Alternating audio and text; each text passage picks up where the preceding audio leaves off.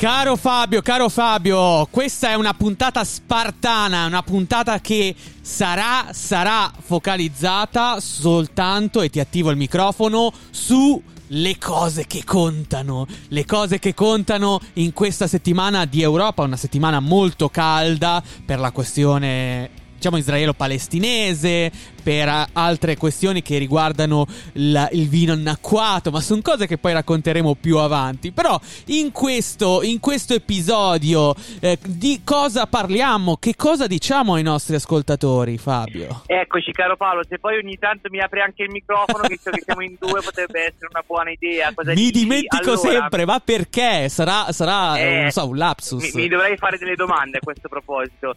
Comunque, andiamo veloci, andiamo eh, e prendiamo ritmo, insomma, perché torneremo sulla questione sì. eh, dei terroristi italiani liberati in Francia, perché ci sono sì. delle novità. Sì. Eh, poi andremo a vedere cosa è successo a un cetaceo, a una balena che si è ritrovata per caso nelle, no- nelle acque norvegesi. Sì. E poi andremo a vedere cosa invece è capitato eh, a Chernobyl, perché si risveglia qualcosa si risveglia qualcosa e le preoccupazioni sono tante perché tutti ricordiamo la serie della HBO se non sbaglio Chernobyl che eh, ci, ci, ha spaventato perché sappiamo il disastro che, che ha prodotto. Va bene questo è un uh, menù molto ricco. Uh, Fabio uh, poi dopo ricorderemo anche i nostri social, facciamolo già adesso, ricordiamo ai nostri Bravo, ascoltatori sì. che ci trovano su Instagram, ci trovano su Facebook, ma se vogliono mandarci appunto eh, del, dei suggerimenti lo possono fare attraverso questi mezzi. Anche insulti se vogliono comunque.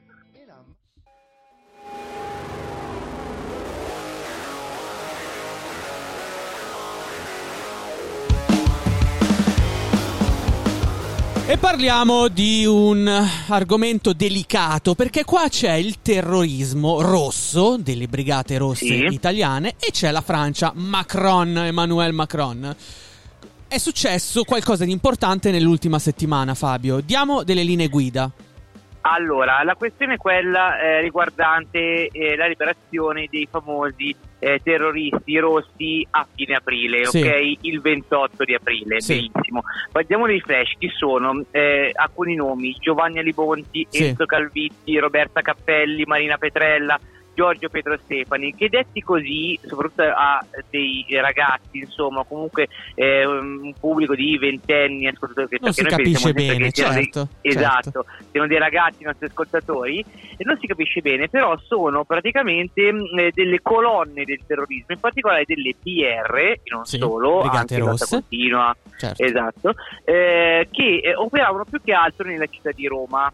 ok? Sì. Tra l'altro alcuni, per esempio, come Marina Petrelli, eh, Roberta Cappelli, eh, Pedro Sì, Stefani, Fabio, tu dici anche- operavano, però eh, stiamo parlando di brigate rosse, specifichiamo omicidi politici. omicidi politici, non solo, perché eh, come ti eh, stavo dicendo, eh, la Petrella per esempio o, o la Vero. Cappelli avevano avuto anche a che fare, non direttamente, però diciamo nell'organizzazione Sì. del sequestro Moro. Chiaro, ok? come Per mandanti, dire, quindi, certo. Sì, non proprio come mandati, però, perché eh, il, il meccanismo era questo: eh, le PR non ti dicevano esattamente cosa succedeva, ti dicevano se- solo quello che dovevi fare, in modo Sì. che se ti avessero catturato tu eh, non avresti saputo Dare i nulla, e nomi, non avresti certo. potuto dire nulla. Ok, ecco, quindi più che altro volevamo tornare su due questioni. Sì. La prima è legata a uno dei- degli ex eh, terroristi, Sono sette, sono dieci, giusto? Ah, sono dieci, sette sì, più sette quelli catturati, ma 10 esatto quelli ancora in libertà, perché uno di questi, Tre, sono in, Carlin, lib- tre sono in libertà, quindi sette invece Esatto. sono noti alle forze di polizia francesi e italiane, cioè sono stati condannati. Esatto, esatto. Luigi Bergamin, che è uno di quelli eh, che non è stato preso, Sì. ok, Ricercato. eh, che tra l'altro vive a, vive a Parigi e che è il membro, più famo- il membro più famoso dei proletari armati per il comunismo, che per far capire quella formazione di Cesare Battisti, ok. ok, eh, ha avuto eh, la prescrizione, è ufficialmente Mm, prescrizione, ok. è una notizia di martedì, ok? E quindi mh, nonostante sia stato appunto dichiarato, eh, eh, era stato fermato Sì. insomma, per delinquenza comune, ok? Il 30 di aprile, ok? Sì. E, sul 30 di marzo, volevo dire, scusami, ehm, i termini della prescrizione sono comunque stati attivi perché Capito. diciamo che dal 30 di marzo è una questione un po' tecnica, dal 30 di marzo eh, si devono avere 15 giorni perché l'avvocato possa impugnare eventualmente eh, la, l'istanza e a quel punto lì eh, l'istanza è stata impugnata l'8 di aprile e a quel punto i termini della prescrizione sono scaduti, eh, cioè sono, sì, esatto, sono, sono, scaduti e quindi effettivamente lui resta in Chiaro. libertà e rimarrà in libertà. Ecco, ecco ma quello, quello che cosa. ci chiediamo, perché proprio in questo momento Macron Bravo. ha deciso di fare questa cosa? Beh, lui lo ha dichiarato, lo ha dichiarato, ha detto che capisce profondamente il sentimento delle vittime e vuole giustizia per le vittime perché la stessa Francia conosce i disastri causati dal terrorismo. Vero Fabio? Sono queste le parole che ha detto Macron. Esatto, eh, allora tendenzialmente in Francia hanno voluto vederla anche come un disallineamento rispetto alle politiche precedenti, sì. eh, Mitterrand su tutti. Certo, la eh, dottrina eh, Mitterrand, altro... spieghiamolo, la dottrina Mitterrand era stata uh, applicata ai terroristi rossi in cambio di una pacificazione, no? Quindi ti dicevano noi non ti uh, arresteremo, perseguiremo uh, legalmente, ma tu ci devi promettere che non farai più il terrorista. Ovviamente questa è una semplificazione, però era, era però, un insomma, patto, era un patto che esatto. era stato fatto. Esatto, poi eh, in tanti ci hanno voluto vedere anche tanti analisti una, diciamo, una sorta di eh, riappacificazione, mettiamola così, con l'Italia, più o meno, sì. nel senso che sai che c'erano state delle tensioni, soprattutto all'inizio del mandato Macron, su Fincantieri, sui rapporti un po'... Eh, e poi tutte questioni politiche, certo, sì, sì. Sì, anche, anche sulla questione migranti, eh, Bardonecchia su tutti, c'è eh, il fatto che alcuni migranti erano appunto morti sì. eh, nella traversata da Italia a Francia nella zona del Piemonte, insomma tutte queste piccole questioni che in qualche modo eh, con questa decisione da parte della Francia potrebbero essere eh, risolte. Decisione dalla diciamo, parte de- decisione francese che è stata da parte italiana accolta con favore perché Marta Cartabia, che è ministro Fabio del vabbè, facile. Della giustizia. Eh sì, giusto, giusto. Che uno quando dice Marta Cartabia, ma chi? Chi? No, Beh, comunque il nuovo eh, ministro della giustizia del governo Draghi ha accolto con favore la decisione di Macron. Infatti al dossier eh, francese che eh, tratta appunto di questi terroristi rossi che si chiama Ombre Rosse, ti ricorda qualcosa? È un grande film. Un grande film.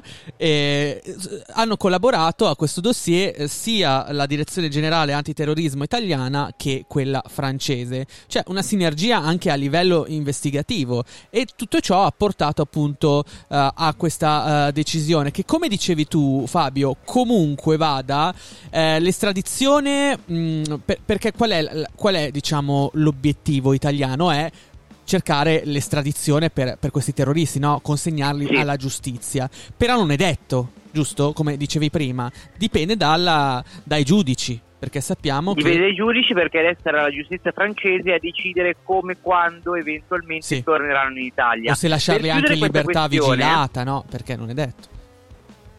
Esatto, per chiudere questa questione ti dico che, che questa operazione non è una cosa che eh, è avvenuta nell'arco di mesi, ma di anni, perché si sì. parla addirittura dell'autunno del 2019, sì. quando è cominciata, poi ovviamente si è un po' fermato il tutto per la questione pandemia, però eh, l'idea che eh, insomma, ci fosse questo dossier sul... Mh, mm, scrivania di Moretti, anzi Moretti, insomma.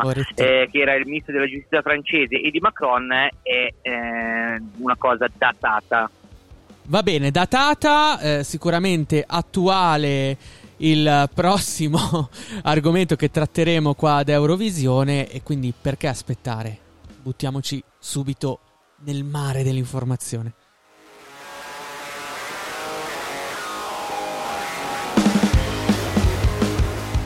Ho parlato di mare, eh, perché questo è un grande gancio. Adesso eh, parliamo. Eh... Sei un vecchio lupo, sei davvero un vecchio lupo. Un vecchio lupo di mare. Eh, allora, questa storia, abbiamo voluto selezionare questa storia perché non so tu, Fabio, ma nell'ultimo periodo sto usando compulsivamente la funzione video watch di eh, Facebook che solitamente l'algoritmo ti consiglia i video degli animaletti, no? I pappagallini, I gattini. i gattini. È una droga per me quella cosa lì, sarò un boomer, è una droga. E poi quando mi è capitato di leggere sul Corriere della Sera la storia della balena Vladimir, è lì ragazzi, ho detto questa storia va portata ad Eurovisione. Fabio, di che cosa stiamo parlando? Chi è la balena Vladimir e dove si trova? Valdimir, Ah, Valdimir, Vladimir, Valdimir, perché- scusa, scusa, Valdimir. Valdimir, Valdimir. No, allora l'associazione di nomi non è casuale No. perché questa è una balena, ok, che è un beluga, quindi una balena dei, dei mari del nord, Beluga. per far capire, quelli delle terre di Francesco Giuseppe, quelli russi, quelli insomma eh, vicino al circolo polare artico, Sì. ok, che si è ritrovata per caso davanti alle coste norvegesi. Sì. Ma non le, queste- le coste norvegesi, quelle diciamo di sopra, ok? Quelle di sotto, Ah. quindi quelle del, del mare di no- del nord, ok? Sì. Ecco. Eh, che eh, tra l'altro eh, sarebbe, diciamo, accusata di essere una spia russa, No, ok? no, no, fermi, fermi, fermi, fermi, fermi. fermi, fermi, fermi. Allora, stiamo accusando. Allora, io conosco la spia russa che avvelena Navalny, no? Cioè, una persona. Ma non ho mai sentito che un pesce, in questo caso, no, scusate, non è un pesce, è un cetaceo. Mammifero, Un mammifero. ma- Eh sì, sì, sì, sì, mi sono corretto subito. Un cetaceo, questa balena bianca, ma co- come poteva essere una spia della Russia la balena bianca? Allora, è perché allora, è stato ritrovato per la prima volta a largo delle coste norvegesi nell'aprile del 2019. Ora, la domanda che si faranno gli ascoltatori è questa: ma perché ne parlate adesso, due anni- a due anni di distanza? Eh. Perché eh, gli ambientalisti si sono posti questo problema. Sì. Allora, questo- questa balena, uno, non se n'è andata, Sì, due, eh, eh, diciamo che segue le navi, tre, eh, ogni tanto restituisce anche in acqua degli oggetti caduti. E quello è utile, quindi- eh. E questo è effettivamente utile, ok? E quattro, e quattro eh, è da sola. Sì, ok? sì, perché dovrebbe non- vivere in branco con, con tutte le Esatto, balene come i cetacei. E quindi sono chiesti, ma com'è possibile che di fatto abbia dei comportamenti molto simili a quelli umani? Eh sì, Non è che potrebbe essere stata addestrata? per fare la spia tipo 007. Eh, eh sì, no, Tra ma è così. Poi la- l'avevano ritrovata con uno strano oggetto addosso nel 2019. esatto, fa molto ridere la cosa perché quelli che l'hanno ritrovata, il pescatore che l'ha ritrovata, che tra l'altro pensa che, che, eh, che shock ritrovarsi una Ma balena no, bianca. fosse successo a me, ti devo dire la verità, avrei pensato a una fiction, a un film, tipo Lo squalo di Spielberg. Sì, sicuro. Avrei, avrei detto, vabbè, Sicuro. qua, cioè, palesemente, cioè, stanno girando qualche film. No, invece è tutto vero, una spia vera e propria, perché aveva questa imbracatura, no? Il, il cetaceo. Sì, aveva balena. una bardatura che più che altro la scritta che faceva ridere. Equipaggiamento Team San Pietroburgo. Ma cos'è che fanno? Le Olimpiadi delle balene? Cioè, Ma tu immaginati quando arriva il progetto di un militare russo sulla scrivania di Putin. Eh, sì, presidente, noi abbiamo un'arma segreta, un'arma X. Ah, bene, che cosa? Utilizzeremo le, ba- le balene per spiare i norvegesi. Mi sono chiesto, vabbè, non lo so, eh, avrà un senso se lo hanno fatto. Poi io mm, ho fatto una breve ricerca storica, cioè in realtà Mm. era presente nell'articolo del Corriere, dove si dice che è una, traduzio- è una tradizione in Russia, soprattutto nella storia della Russia, cioè in Unione Sovietica, addestrare gli animali per fare le spie.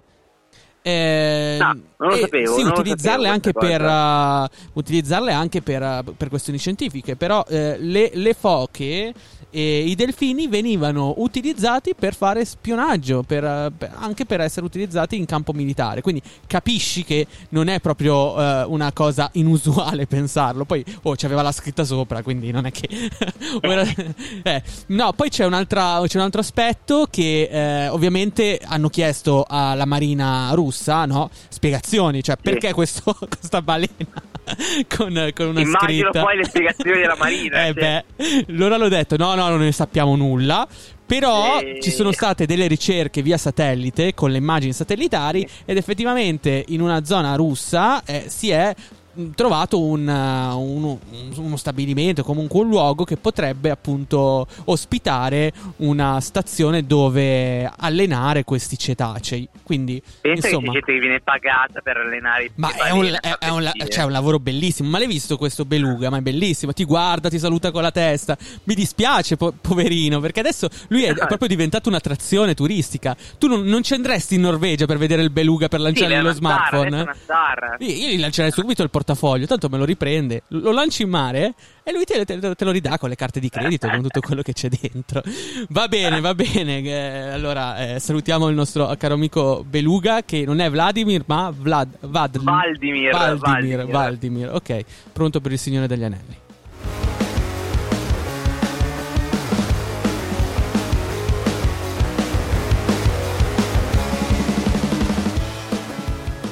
E da una cosa che fa ridere a una cosa che fa piangere eh, oppure fa, fa disperare. Eh, ditemi un po' voi, cari amici di Eurovisione. Dobbiamo parlare, dopo più di eh, 30 anni, di, un, di una questione eh, di un anche aspetto storico europeo che tuttora ci colpisce, che tuttora è anche eh, oggetto di fiction, libri, ricerche scientifiche. Stiamo parlando, come diceva il buon Fabio all'inizio di puntata, del, del reattore di Chernobyl in Ucraina. Ecco, eh, per l'Ucraina altri cazzi, no? Cioè, dopo i eh, russi, direi di, sì. direi di sì, un po' sfigati i nostri amici ucraini. Eh, Chernobyl, cosa sta succedendo a Chernobyl, Fabio? Perché a eh, pochi giorni dall'anniversario, dal 35 anniversario del disastro nucleare del famoso reattore 4, lo stesso reattore 4 si è risvegliato. E cosa vuol dire? Allora, sì. Ehm, diciamo che la spiegazione migliore l'ha data questo chimico che si chiama Neil Haidt sì. okay, alla rivista Science. Okay, e cosa ci ha detto? Ha certo. detto, ha detto è come se ci fossero dei tizzoni in un barbecue, sì. ok? I sensori stanno registrando un crescente numero di neutroni sì. eh, che è un segnale di una fissione. Ok, okay va bene. Benissimo. Il che significa che in qualche modo eh, il reattore che era coperto da, mil, da chili, chili e chili di cemento, ok? È tornato a lavorare, sì. ma eh, diciamo che le, le, motivazioni potrebbero essere diverse. Per esempio, c'è qualcuno che ha sì. ipotizzato delle infiltrazioni d'acqua. Eh no, perché proprio è, è, questo il problema, no? Eh, in realtà eh, tutti si chiedono, ma per quale, per quale motivo è, eh, succede questa cosa qua. Cioè, per quale motivo c'è il risveglio di Chernobyl? C'è la ripresa della fissione nucleare, che appunto quel processo, come tu sottolineavi, per, per creare no, eh, elevata energia cinetica, eccetera, e produrre energia. No? Adesso non sono uno scienziato, quindi non vorrei dire eh, cavolate. Però eh, ci chiediamo, ma questo risveglio, che è molto pericoloso, può essere dato da una cattiva manutenzione? Perché in realtà, eh, Fabio, come tu sottolineavi, il reattore 4 dovrebbe essere sotto costante monitoraggio, no? Come, sì, come più che altro tu. che è coperto da addirittura 36.000 tonnellate di calcestruzzo. Eh, sì, sì, cioè, sì, un sarcofago. Un, gli hanno costruito sembra un palazzo praticamente. Assolutamente, sì. Eh, che tra, tra, altre cose ho letto che sopra questo sarcofago in cemento armato, quindi un, sì. veramente come dicevi tu, un palazzo ha, uh, so, uh, è stata applicata un, un'ulteriore struttura che è una volta in acciaio, una sorta di cupola in acciaio per uh, evitare, diciamo, dispersione anche di, di, di polveri contaminate.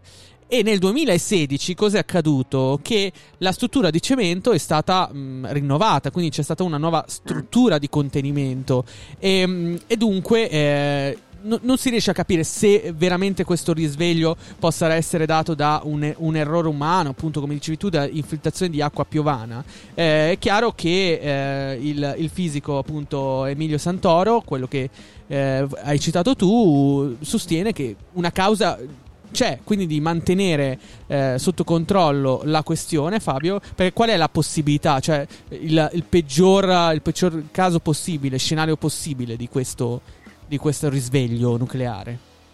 E che ci sia stato un incidente in qualche modo. Sì. Quindi, e che quindi un'esplosione. E che quindi, sì. insomma, Esatto, e quindi insomma eh, è stato in qualche modo risvegliato sì. il reattore anti-reattore, è stato risvegliato però eh, diciamo in un'ipotesi eh, di incidente che però appunto ricordiamo resta per ora solo un'ipotesi, sì. ok? Eh, perché ehm, anche le autorità russe si sono diciamo ehm, prodigate subito a dire che eh, quello che sta succedendo è che eh, si sta cercando di contenere eventuali rischi perché comunque ci sono le possibilità dato che il risveglio non è particolarmente forte. Certo. e poi dato che comunque ci sono tutti cioè, c'è tutto il tempo per metterlo in sicurezza loro lo, lo faranno subito. Però sai è comunque è sempre un, un muro sì, territoriale sì. che eh, ha causato migliaia di vittime Va bene, allora in attesa di un nuovo disaster movie in piena Europa, in Europa dell'Est, no, speriamo di no, ovviamente era una battuta, eh, noi chi- chiudiamo così, mh, mm, sperando ovviamente che la fissione nucleare non, non, non, si verifichi, chiudiamo la puntata, questa puntata di Eurovisione con Fabio Simonelli dal, dall'altra parte del microfono, Paolo Castellano, qua che vi parla. Vi ringraziamo ancora per l'ascolto e ci diamo appuntamento alla prossima settimana. Ciao!